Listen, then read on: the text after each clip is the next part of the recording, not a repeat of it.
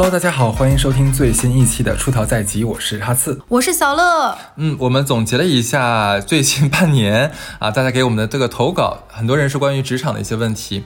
众所周知，我们的听众的年纪阈值比较大一点哈，有一些其实像九零后、八零后，他们已经站在了公司领导的位置上。那还有一些呢，还是目前处于一些呃刚毕业，然后刚找工作这样的我以为年轻朋友。你你说在妈妈的怀里就开始听，嗯，这样也不是不可以啦。对，妈妈的肚子里在听我们节目。是的，那么这里就是两个群体，一个是领导群体，对吧？一个是我们的就是普通员工的群体。嗯，他们会对呃同一个问或职场里面同一个问题会有不同的看法，因为你屁股坐在不同的地方嘛。对，你的立场不同，你看到的视角不同，你做的决定也不一样。是，所以今天我们大概总结出了五个比较有共性的问题拿出来。那么同样一个问题，领导该怎么该怎么想，该怎么解决？那下面的这个下属该去怎么处理？对，而且你知道领导怎么想，你会哎更能见招拆招。哎，你知道员工是怎么想，你更能够哎，一击制敌。我们这简直我们太鸡贼了，这个节目。好的，那这期收费吧。那我们这期就节目就很绝，要不然我们就先说第一个问题吧。好来吧第一个问题就是，嗯，我收到过好多人在各种投稿，有有刚到职场的小白，有那种实习生，就都会有这个问题。但可能他们提问的方式不同，总结下来就是总是最低预期的交服务。什么叫最低预期呢？就比如说领导交办的事情是这个，或者是想工作的成果是什么样，可能是一个 PPT，哎，就是下属交上来的东西，领导是不满意的。总是差，就是觉得你永远低于我的预期，预期应该怎么预期？总是低于我的预期，预期你该怎么办呢？对不对？对。哎，真的是就这样的这个嘴，就是，然后是租来的吗？要要去城中店了，我要一会儿给你录完这期，去晒晒太阳晒晒太阳。对，那我先说一下我的想法。如果是领导，我这个跟我身边一些做高管的朋友们聊一聊，我我们总结下来是这个样子。嗯，我的方法其实这个样子。如果我是领导，这个下属总是干那个呲活儿，就是特别催，就是呲，我会明确的告诉他我要的东西是什么样的，标准是什么，然后对给我不满意的东西，我不会。去，比如说放宽我的要求，因为我有我工作要求底线。是说白了，我也有我的领导。那这个活儿你需要做好，可能如果你做的足够好，我不需要怎么修改，我可以直接拿过去给领导汇报，甚至于这可能是我们后面的一个工作的重点方向。结果你总是教的很差，我还得给你返工，我还得给你修修补补，对，这很累的。所以不要为了他的这种差而降低你的预期。预期，嗯我不能再说预期这个词了。然后你要让他反复的改，直到改到你满意为止为止。你可能这个活儿你再交给别人做，那个人做的是满意的，OK，那你还是让他继续做，你就一直让他改，一直让他改，磨磨到直到他满意为止。首先这件事情让他明白，第一件事情就是我到底要的是什么，我已经跟你说的很明白了，你没有达到我的要求，但是你要一直做，做到我满意为止。嗯，就是不要说就这样算了吧，这次就怎么怎么地就，觉得我好费事，教你我还不如自己做呢。对，不要有这种就。不要凑合，就这样吧。这种呢是对那种稍微还是有点悟性的，就是他能改出来的，对，对对这是这种。还有救的人。对，还有一种呢，比这再差一点，就是你跟他说，他好像听不明白，一句话听不懂，就是你给你给他恨不得你坐他旁边，一页一页指着他，这个地方应该怎么做，那个地方应该怎么做，这个东西应该是什么样子的。你其实如果是一定的领导，你是没有这个时间去辅导他这么细致的工作的。对的，你也没有办法管理到这么这么到位的，而且这个样子只会让你没有办法做好你的那个工作。是是是你的工作不是来辅导他，你还有更多的一些工作。所以第二招呢是什么？给他找一个职场上的同事同事去做他的指导老师，嗯就他的同级别的人，比他资历深的，然后给这个人明确说，让他先审核，你审核把好关之后，这个东西再给到我。就指导老师这关要过，因为指导老师，首先我让你做指导老师，我是对你出的活儿是有认可的。其次，你不只是啊，他那个东西你看一眼就拉倒到我这儿，你不可能，你不可能要这这个样子。那这个样子，那你这是干啥呢？所以说。不会每次都让我审核，我最起码省了中间两三步的环节的时间，然后我不用浪费时间，而且这样一个办法可以让他跟同事的关系变得，就是领导的小心机啊，可以让他跟同事的关系变得紧张一点。因为你想想，你这样的行为无形之中让那个指导老师的工作量加重了。嗯就是我干完我自己的本职工作，我还得帮你看你那份儿，还得教你。其实他就不会快速的跟这个人抱团儿，就是我们一起摸鱼呀，我们一起怎么样？不行，他形成不了这种、这样的一个行为，所以让这个。这个要教东西的人他有压力，让他的指导老师也有压力，因为你已经给别人造成困扰了，所以这样的话其实会让他的紧紧迫感变强，所以这也是领导的一点点小心机。嗯第三个就是，如果第一个方法、第二方法还是不好使，就是这个人真的是没救透了。一方面你要反思是不是你招人的时候你的评选标准有问题。如果你是合人中的一个，你是你当时是为你要反思一点，你当时是为什么会招他进来的？是哪里出了问题？是哪个地方失真了？就是出了偏差率，你招了这样一个人，所以呢。你要先想一下这个问题，以防你再招同样类似的人，这是你第一要做的。你要反思到底问题出在哪里，以及如果这个样子当断则断，如果他还在试用期，可以开掉。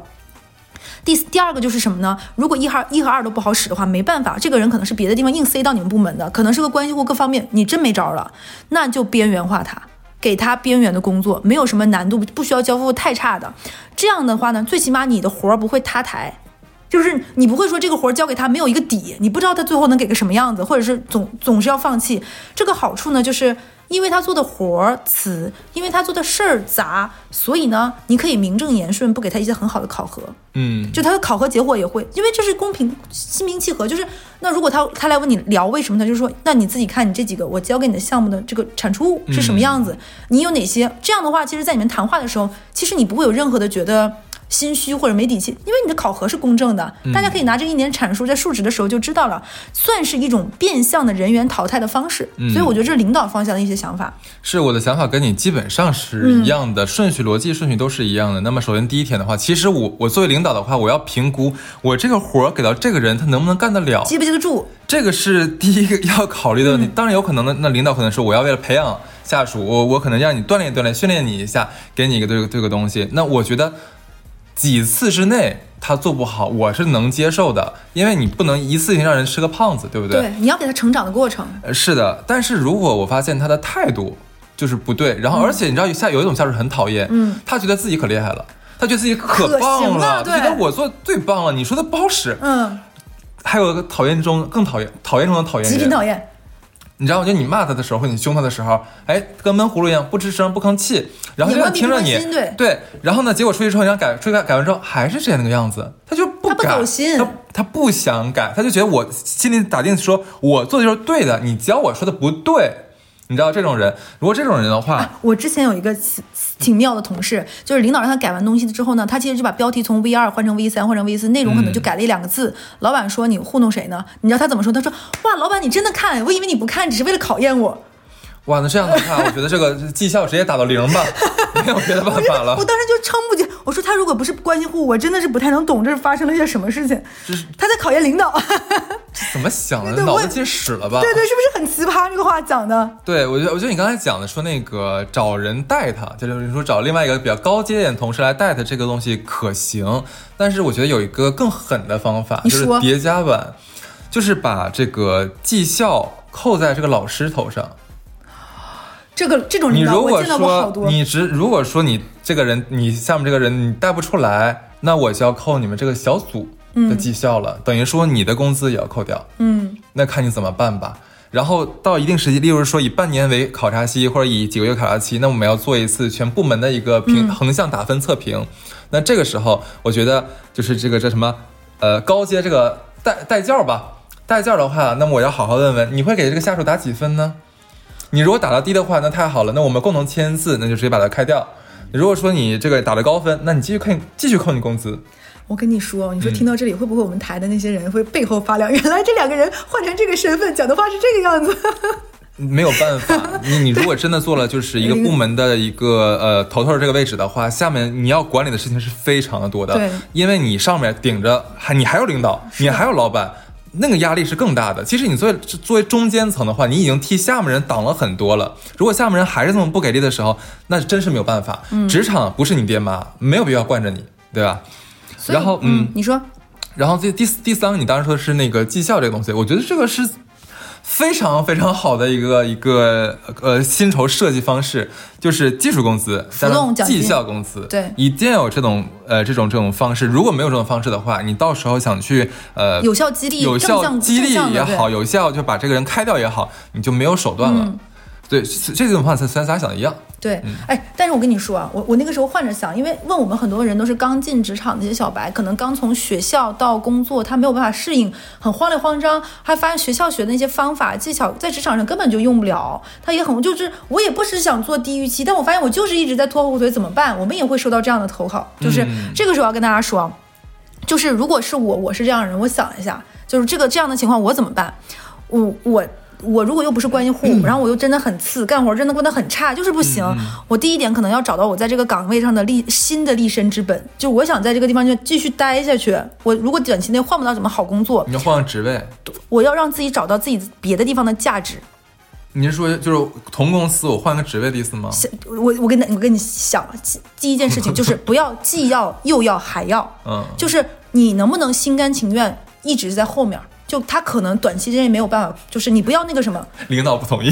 就是我跟你说，短期之内滑是可以的，短期滑短期内滑可以，你自己要想好你能不能找到你的立身之本。这个阶段，你确实这个时候你不能说我又干活次，我又要排名好，又要把项目给我，不可能的。嗯，除非你是有关系。我们现在说的是普通，没有加了那些什么像穿越剧一样的光环。你这三个如果不要，你只会自己特别难堪。嗯，就我就出现过那种同事，就是就跟老板说，我觉得我就你刚刚说的，我觉得我行啊，你为啥不给我？很多这样人，很多这样的人，你一定要放平心态，就是要么你就直接躺平吧，你就划着想想看看能不能找一个工作。就你发现在这里这个真的不行，就是就就是你你不能到最后一年啥也不是，一个活没干完，最后年终奖一听比别人低，自己心里还难受，快过不去。你有啥过不去的？你一定要让自己的心态变平，就可能真的是次次，你就正向安慰自己。对，就是虽然我很差，但是我也挺好，这个样子也不错，你就这个样子嘛，对吧？我什么不要求，对我就要活着。第二个呢，就是我有一个也是这样的一个很次的同事，之前这个同事非常差，这个同事就搞了一个恶臭小团体，就拖拉拽让别人也变差。怎么搞呢？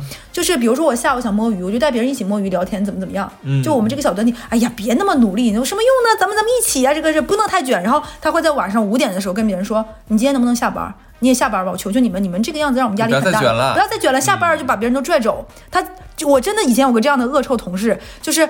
他这个样子呢，最后大家这一组都不行，因为你不可能都这样子，因为活儿是在那里搁着，最后会是有交付交付的。最后领导就说：“那直接裁编吧，就你们这个整整组裁编吧。”嗯就他他以为，然后有一些人呢想说：“哎，好像这段时间是挺好，大家都不加班怎么样？有他在是挺挺棒的。”但是他每天散播这种负能量，拖拉在所有人，整个所有风气就变得很差很差，嗯，就是恶臭的，这不是正向行为啊。当然当然，对，那延伸哦，我延伸之外，我问你个问题啊，如果你是一个员工，你们组就真来了一个这样的人，就这个人他交的活儿特别差，他在你们组，你怎么办？你们组有一个这样的人，不是你，就是不是我的领，我不是领导，就我他是我同事。对，就你旁边那人，然后很差，我首先要问一个问题是，他是否跟我配合作业？会有配合作业的，他很差，他如果配合是这样的，如果说他呃起不到，就是他我俩分工的时候不是百分之五百分之百分之五十，嗯，那他可能只占我百分之十左右的这个责任的话，那其实我可以忽略不计的，嗯我不介意就是把别人该做的东西，就是他做他不做嘛，但你我能逼死他吗？对没有，我跟你讲。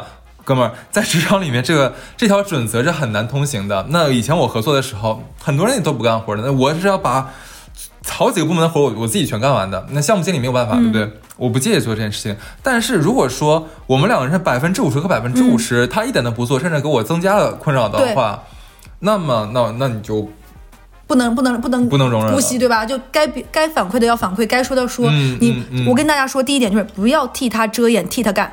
嗯我有一些傻傻憨憨的同事，真的会就说，哎，那那那咋整？我就帮你把那份补了吧。嗯我帮你怎么样？你今天就总有事儿，总有事儿，那我就帮你把你那份做了吧。嗯你你以为你是不是你挺好的，你挺善良的？你帮他做了，然后领导还不知道，然后你嗯傻、傻逼兮兮，结果你就有那么有一次做错，他说这不是我做的，这是他做的呀，你还得背他背个锅。嗯嗯还有就是我跟大家说，如果有遇到这样的同事，不要跟他成为朋友。嗯就是不要让别人觉得好像你们是一起的，你们是一一样的，就是你们都那个什么，千万不要，就大家只要是同事关系就可以了。嗯就是没有人要求你一定要在职场上跟谁交朋友，嗯，就没必要。就是大家可以就是淡淡的关系，不要这个样子，也不要去包庇他。这我觉得是，如果你有一个这样的同事，非常我。觉得不仅不要包，不仅不要包庇，嗯而且你还要把他举报出来。对，对我，我觉得我之前是，如果我碰到这样的人的话，我会第一时间，我会帮你把这个事情做完。嗯那因为我没有没有我我我这你要把项目还要往你的活交前推进，对对对因为我还要交交活儿的，对吧？那么我在交活在述职的时候，我一定会把整个项目在进行当中所有发生的事情。那么我要全部跟我的领导和我的领导的领导，因为一起汇报嘛，我要全部说清楚。而且我觉得这个东西大家想清楚，不要打不叫打小报告，可以光明正大的讲。我在讲述事实，对，就阐述这个项目中间的各个环节，不要为了他违背你的职场原则，而且为他撒哎谎什么。我们不应该有任何的，就我们作为举报的人，不应该有任何的不道德感。嗯他那个人才应该有不道德感，他应该害怕我去把这件事情抖露出来才对，嗯，对吧？所以我觉得这个事情就是这个样子，因为我们刚才说已经是每次都预期低，不是说一次两次，就是这个人就是这个样子。嗯对。第二个问题啊，就是简历上的第，就很多人问，真的非常多人问这个问题，就是简历上的第一学第一学历一般影响不影响找工作？你你先说，你你觉得你要是领导，就是第一学历很差但是我，已经很多年没有上班了，这个我不知道现在的行情什么样了。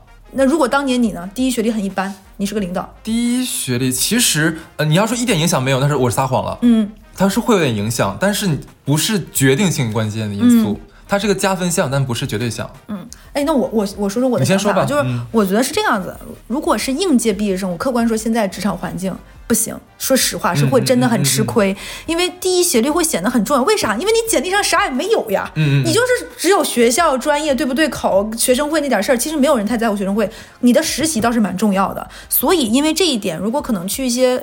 对于学历要求很高的公司，什么又要九八五、二幺幺、海归，不拉不拉，又得硕士这种的，可能真的会有影响。因为除了你的第一学历，没有啥能看出你这个人，可能就是你的面试技巧和应变能力。可能你真的真的很优秀，他跟你面试的时候谈得非常好，可能会把那个，嗯嗯嗯但很有可能你的简历那一关就过不去，你都根本没有办法进他那个面试的筛选的池子。因为我刚才讲的，我觉得第一学历对我来说不是最重要，我我是当时带个场景是社会人士，不是你刚才说的是这个，就对。如果是社会招聘的人士，我觉得第一学历真的没有那么重要了。嗯你过往的工作经验，嗯还有你以前负责项目，你在那个项目里的角色，以及你在你的简历里，你在每个项目里做了哪个事儿，成果是什么，带来哪些创新性的突破，取得哪些成绩，甚至你的简历上是一脉相承的，不会说东干一榔头，西干一榔头，前后就连职位、岗位、内容、城市大就是完全大相径庭。你这四五年上的班没有任何的积淀，那肯定是不行的。所以那一刻的时候，我觉得其实领导或者是面试官，其实对你的学历反倒没那么看重，他会先看，嗯因为正常来说，你会学历学历写一条，后面工作经历是倒叙嘛，最近的，然后再前几年，再在前几年，所以我觉得那一刻就没有那么的重要了。而且你真的担心这个事情，很多人担心的你，那你就去补一个学历。是的，你这上班，咱有那个在职的 MBA，对。你上一个你们城市哪怕有远程也有，你补一个 MBA 不就好了吗？是的，还有就是，如果延伸到，如果我是学生啊，就如果我是找工作的人，我个人、个人说实话，我给大家一个经验，如果说你有一些明确想去哪一类的。公司哪一类的岗位，可能你的学历你真的进不去总公司，这真没办法，就是你没有关系，没有什么，也嗯没有内推怎么办？你先去这个公司的分公司，因为很多公司这样的分公司要求的就没有那么高，然后你可以从分公司后面选择一些借调这一类的方式。你说的是国企或央企？也不一样。其实一些传统的金融公司也可以这个样子，你先去它的分公司你说去，传统金融公司也是国资背景吧？呃，私企也可以，就是也可以有一些你先去它的分分较公司难一点但是就比较难一点。但是如果你真的卯足了劲儿，就想去干这行，就那个什么，不失为一种方式，就你一定要进去的。哎，但是你知道。还出现一个很很奇妙的一个问题吗？就是我有粉丝投稿来说什么，就是他说我那个那个粉丝说我是一个普通的二幺幺，而且还是二幺幺，但是就没有不是九八五，就是很普通的那种二幺幺学校。然后他说他去了那个公司之后呢，有一次他们开会，他是本科生，然后他们的一个领导就说说，哎呀，他们他们招来了一个博士，然后他们的领导就说啊，四舍五入拉平了，我们这平均学历是研究生了，因为他是本科生。然后来了个他们部门就俩人是吗？他们部门很多人是 除了他都是研究生，你懂了吧？啊啊啊所以原来他们那一刻才知道，原来他们被部门的人有人在背后其实议论过，就是嗯，我怎么我怎么这我们这还有就是就是学校这种的呢？就我们都应该是这个水平的，居然还在就是同事里面还会有这样的一个氛围，我真的蛮意外的。就是说，为什么我们都是硕士，为什么会有一个招本科是这意思对，吗？大家都是很好的学校的硕士，都是这大家这是一个是可以吧？对，然后我当时很震惊，我没想到还会有这样的情况出现。嗯，我没想到现在职场现在已经有这种卷加这个风气到这个程度。这个我是没有遇到过，我就没有遇到过，从来没有而且。我觉得完全不需要为这种事情困扰，这个是你你毕业了，现在不在学校了，你现在职场里面，是的，你你翻一翻那些什么 CEO、总裁，有多少个人学校很一般，那不也正常？还有那多少个没读过大学肄业的？那可能他们本科成绩就很好，他们就不需要毕业，自己已经比那个要好了，那个这个不能类比的啊。就我觉得没必要。就如果你同事这个样子，我觉得是他们狭隘了，跟、嗯跟你没有关系，不需要为这种事情就是很这个担心。没有任没有任何的意义的，很幼稚的行为。非常幼稚，我、嗯刚才你说那句话，对吧？他们公司就俩人嘛，我觉得这个对，你刚才说嘛，一个本科，一个博士，所以拉平之后是研究生，我现在就俩人是吗？对，第三个我也觉得让我匪夷所思，我没有想到这是一个问题，嗯但居然也有好几个人来问，你猜是啥？我给你们说一下，有一个人投稿就是说这个样子，就是他说他有两个微信，一个是自己的私人号，然后一个是工作号。然后他有一天可能就你微信的时候，大家都知道那个微信来回切换会被会被看到，就你能看到你有两个微信，然后就会被一个同事说，哎，那你是用你的私人号还是你的工作号加的我呀？就会明晃晃那么直接问他说，哦，原来你就把我当同事，其实我们有一起吃午饭，一方面各方面关系都挺好，没想到你还是拿工作号来加的我，不是拿私人号来加的我你。刚才说你说你误会了，其实我有三个号了，我是把你加到我那个臭狗屎群里去了，你是臭狗屎。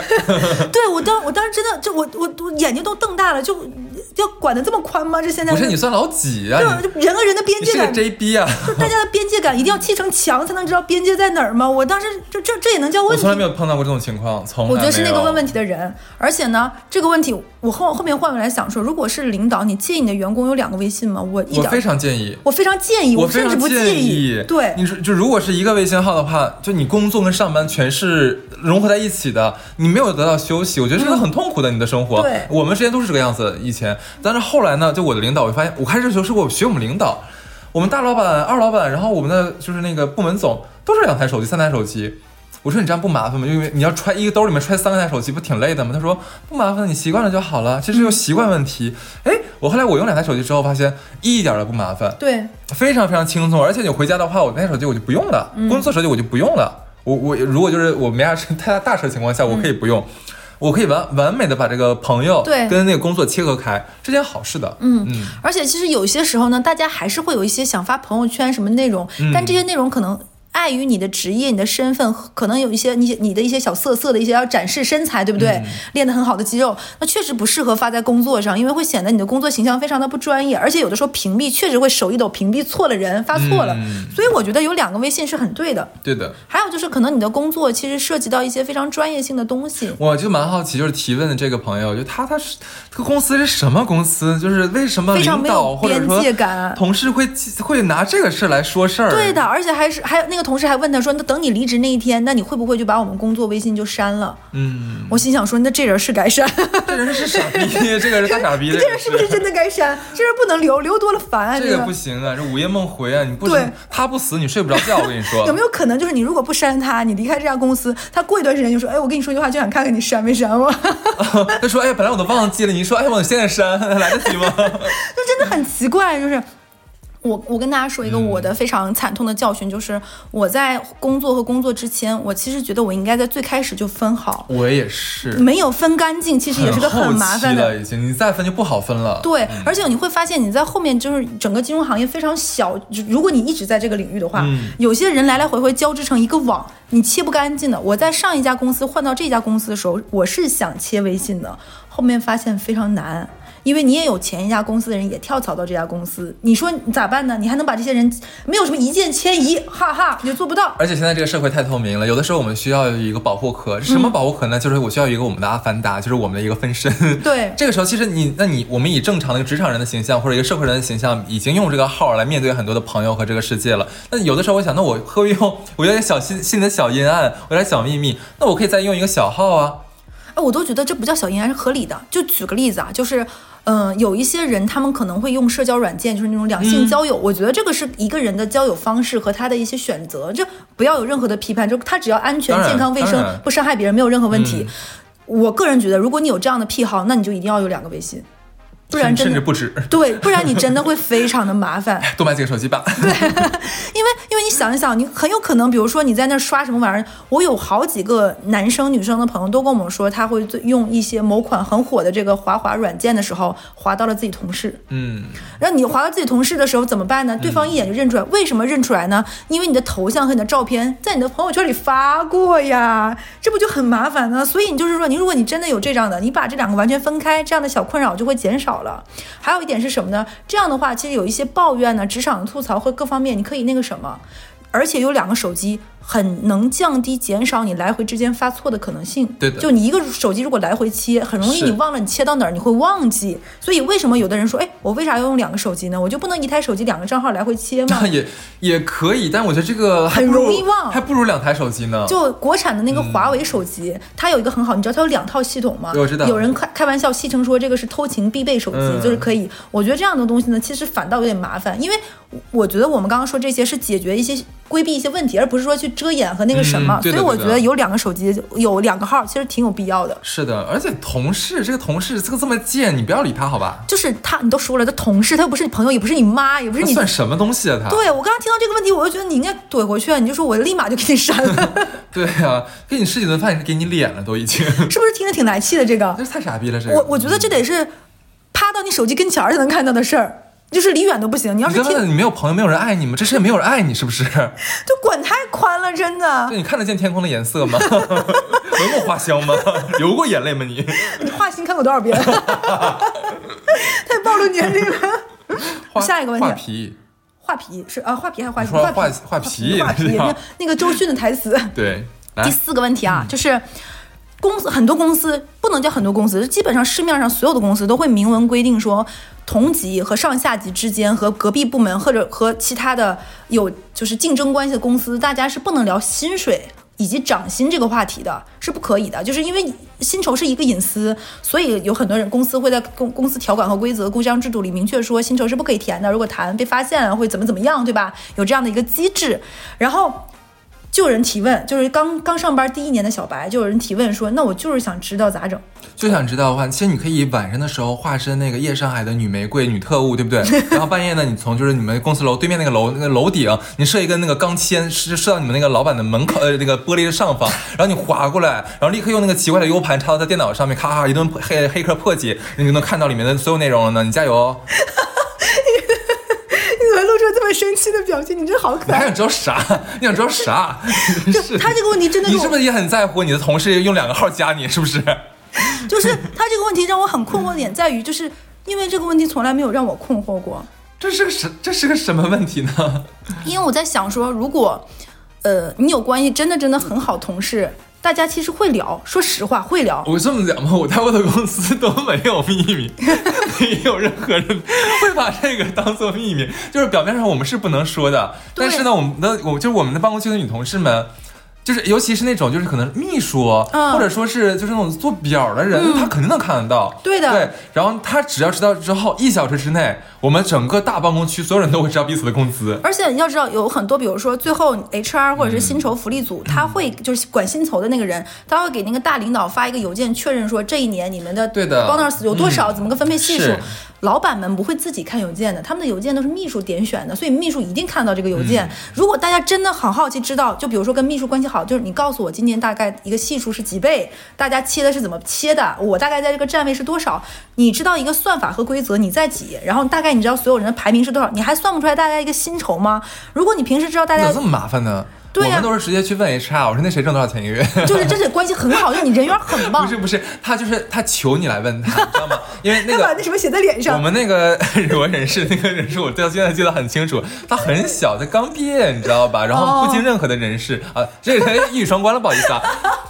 就是他，你知道吗？他特别兴奋，就是他当年第一次入职之后开始做别人的工资表，他感觉知道了好大的秘密，你知道。他不能去银行上班啊！不行，他整个人在那边兴奋的不得了，你知道，然后立刻跟我们就是可能也不能跟我关系好吧，有可能先说说话什么的，就说哈斯你知道吗？就是我刚拿到工资表了，我的妈呀，天哪，你知道我这好大的秘密，你知道那个谁？哎呀，我不能说，我不能不能说。然后我就就是大概到快中午的时候嘛，因为我们俩不在一个。不在一个区块儿，然后过去我说，我说那他赚赚多少钱？他说，哎呀，不能说哎，然后他说了，三万六，好可爱。对对对，然后我说哦，三万六哎，我说好像好像就是还蛮高的是吧？他说啊。哎，那那那你不知道那谁？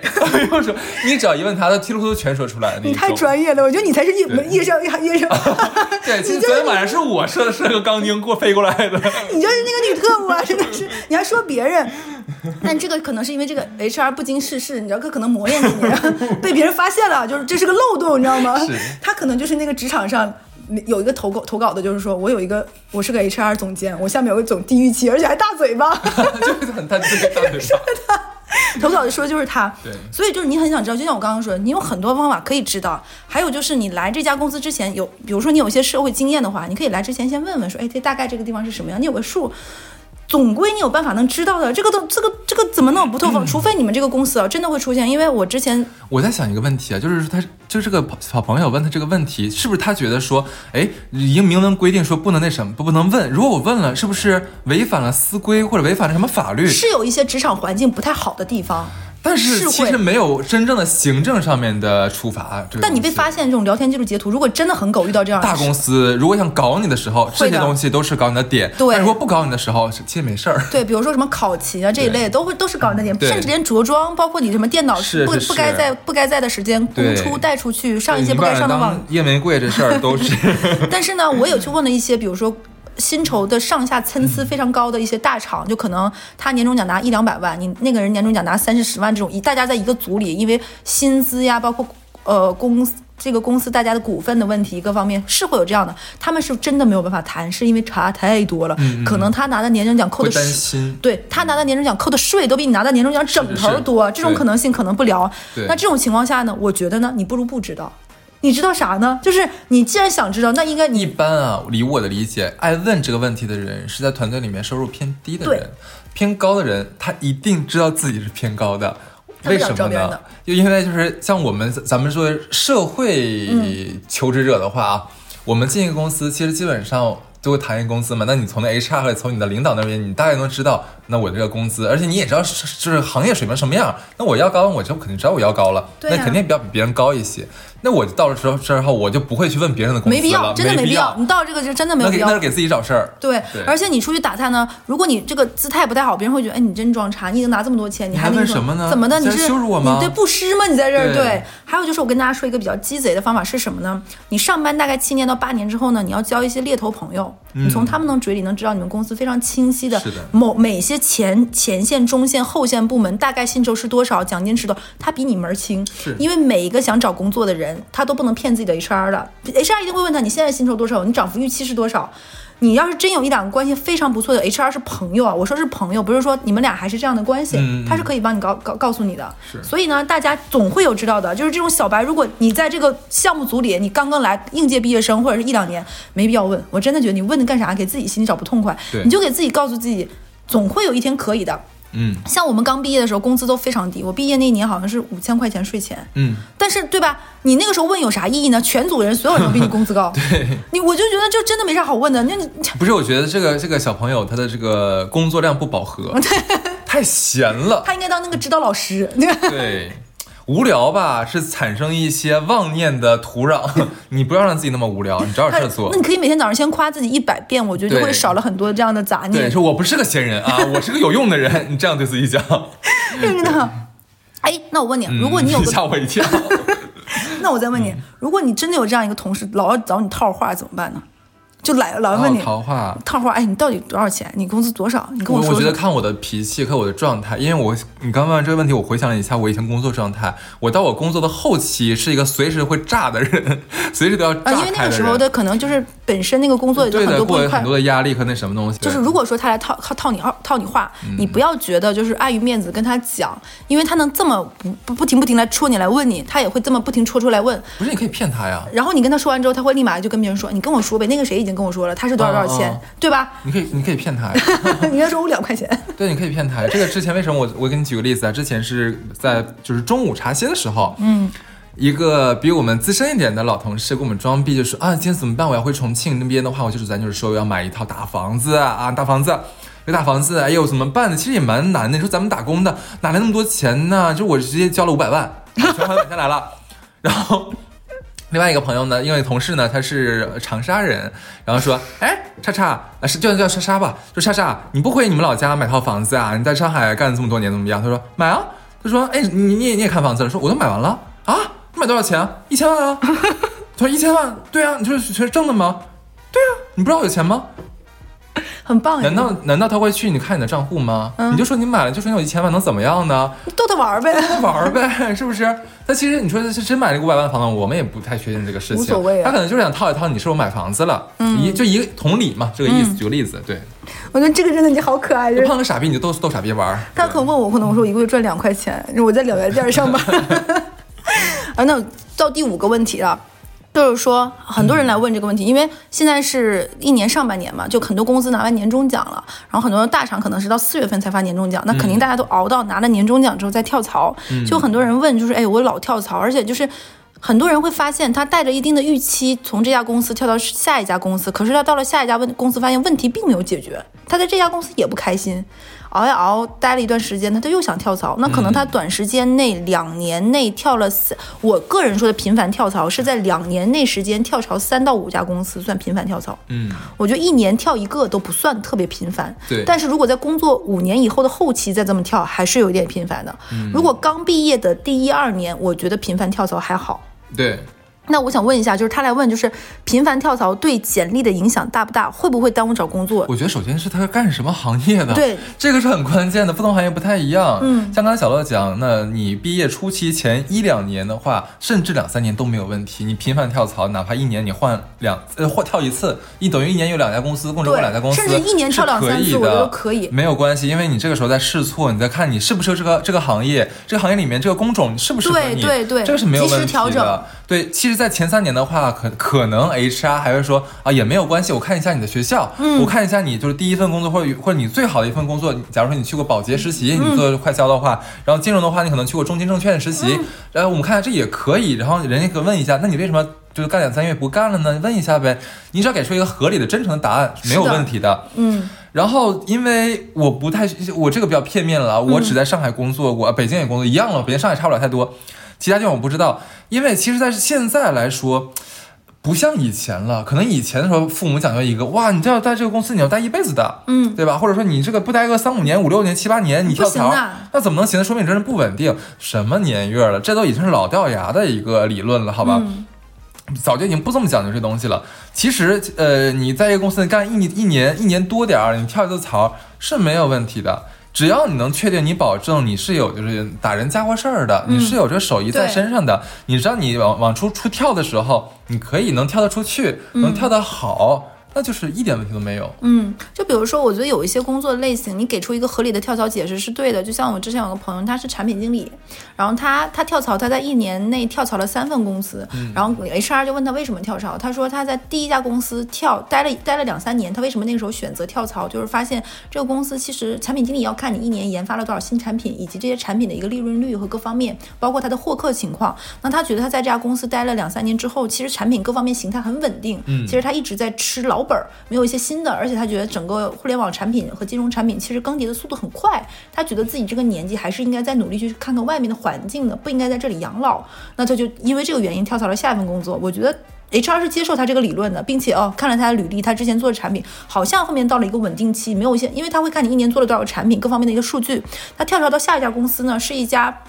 呃，新领域的公司了，去那儿你发现完全水土不服，你之前用的一些模型和各方面在这里都不适配。他快速的跳槽到了下一家公司，然后他给下一家公司的解释是说，他去了那里发现，嗯，大家不是很合适，包括一些东西，可能我嗯想找我自己深耕的领域是什么，觉得这个地方赛道换的不合适，我希望能够及时止损。那你从我上一份履历能看出来，我并不是一个不稳定的人。那我觉得去这里，我在每一家公司都是一个审时度势的一个态度，所以我是希望能够到下一家公司，不希望把自己的生人人生浪费在这个公司太久，而且觉得在这份公司待得更更久，其实是对自己前一份工作能量上的一个消耗。哎，我觉得这个解释非常合情合理合。然后跳到下一家，然后他去了下一家公司是一个什么呢？这个公司在进行大量的整改，现阶段是没有一些什么产品各方面的一些规划的，可能他跳去那个组。我举个例子啊，比如说他以前是在贷款公司，以前这个公司主要是靠线下的这种产品发力，然后把他去了说哦，你来了就帮我们把着重做线下，结果他刚刚进去这个地方进行了大量的人事整改了，领导各方面的换届不动了，这个组现在说我们搁置了，门店不扩张了，不做这项业务，你就放这儿了，拉倒，你就在那划水。那这个地方怎么办？你要么就在这划划过这段时间，熬熬过这个地方重新起项目，但这个事情有点未知。悬而未决，而且他所在这个岗位的层次可能得不到这么高效和高层的信息。他打听了一下形势之后，发现不行，不能在这家公司待。然后他在跟 HR 面试的时候，HR 问他的原因，他也合情合理的说出来这个原因了，可能两份。所以他他也跟 HR 说，所以在在跳下一份工作的时候，他说他觉得他前两次没有充分的跟领导做沟通，因为他以前面试的时候有一个环节就是。领 H H R 或者是老板会问你很多很多很多问题，最后一定会反过来说你有没有什么问题想问我？他说他之前觉得这种东西都是一个虚的。不是一个很实际的，但这几次他说他在跳下一份工作的时候，他希望他下一份工作比他第一份工作干的时间更久，所以他想多问这个老板一些问题，能不能？他说整个这个沟通过程，觉得他是第一次有跟他的领导，就他的直属的领导和直属的领导的领导建了一次有效的沟通的，大家对彼此的一个人是一个什么样的人，除了你的职业的那部分属性和你的这个人的精神面貌各方面，可能还在聊天的过程中会旁征博引，涉及到一些你的个人隐私各方面，他觉得聊得非常透彻，然后大家。也聊得很坦诚，所以他就快速在一年左右的时间跳了三份工作，也没有影响到他什么。而且我觉得他这个人做到了什么呢？他的面试是不卑不亢，并且不弯弯绕绕的。他坦白的说出了一部分，当然他肯定会在这个过程中把相对隐秘的一些，肯定还会有一些别的问题说不出来的，很好的方式包装和掩饰出去了。我觉得只要你在频繁跳槽的时候，这块东西能过硬，简历的专业程度能过硬，不会影响的。我觉得简历还是挺重要的。我觉得简历还是要找一个懂的人，对，别猎头朋友什么的帮你看一看。对，还有就是，还有就是，我觉得在频繁跳工作的时候呢，不要觉得那个就是背调那个事情是假的。很多公司会真真正正，公司真的会做的。对，所以我觉得你在做背调之前，你还是要在这份工作有一个人能帮你承接背调这份工作的。那个背调真的很有用。有一些公司的背调呢，他是找第三方咨询公司去帮你做背调的；有一些公司呢，就是这个公司的 HR，他真的会打电话打过去。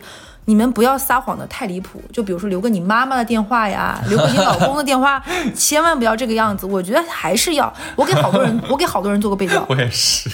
就是我的很多前同事离职之后跟我说，说就在找工作这个阶段，他会甚至于有一些公司，他背调会不止背调他的上家，还会背调他的上上家。嗯，我还被我的前前同事说过，说哎，乐有人会问，但是你你也知道，不会有人会。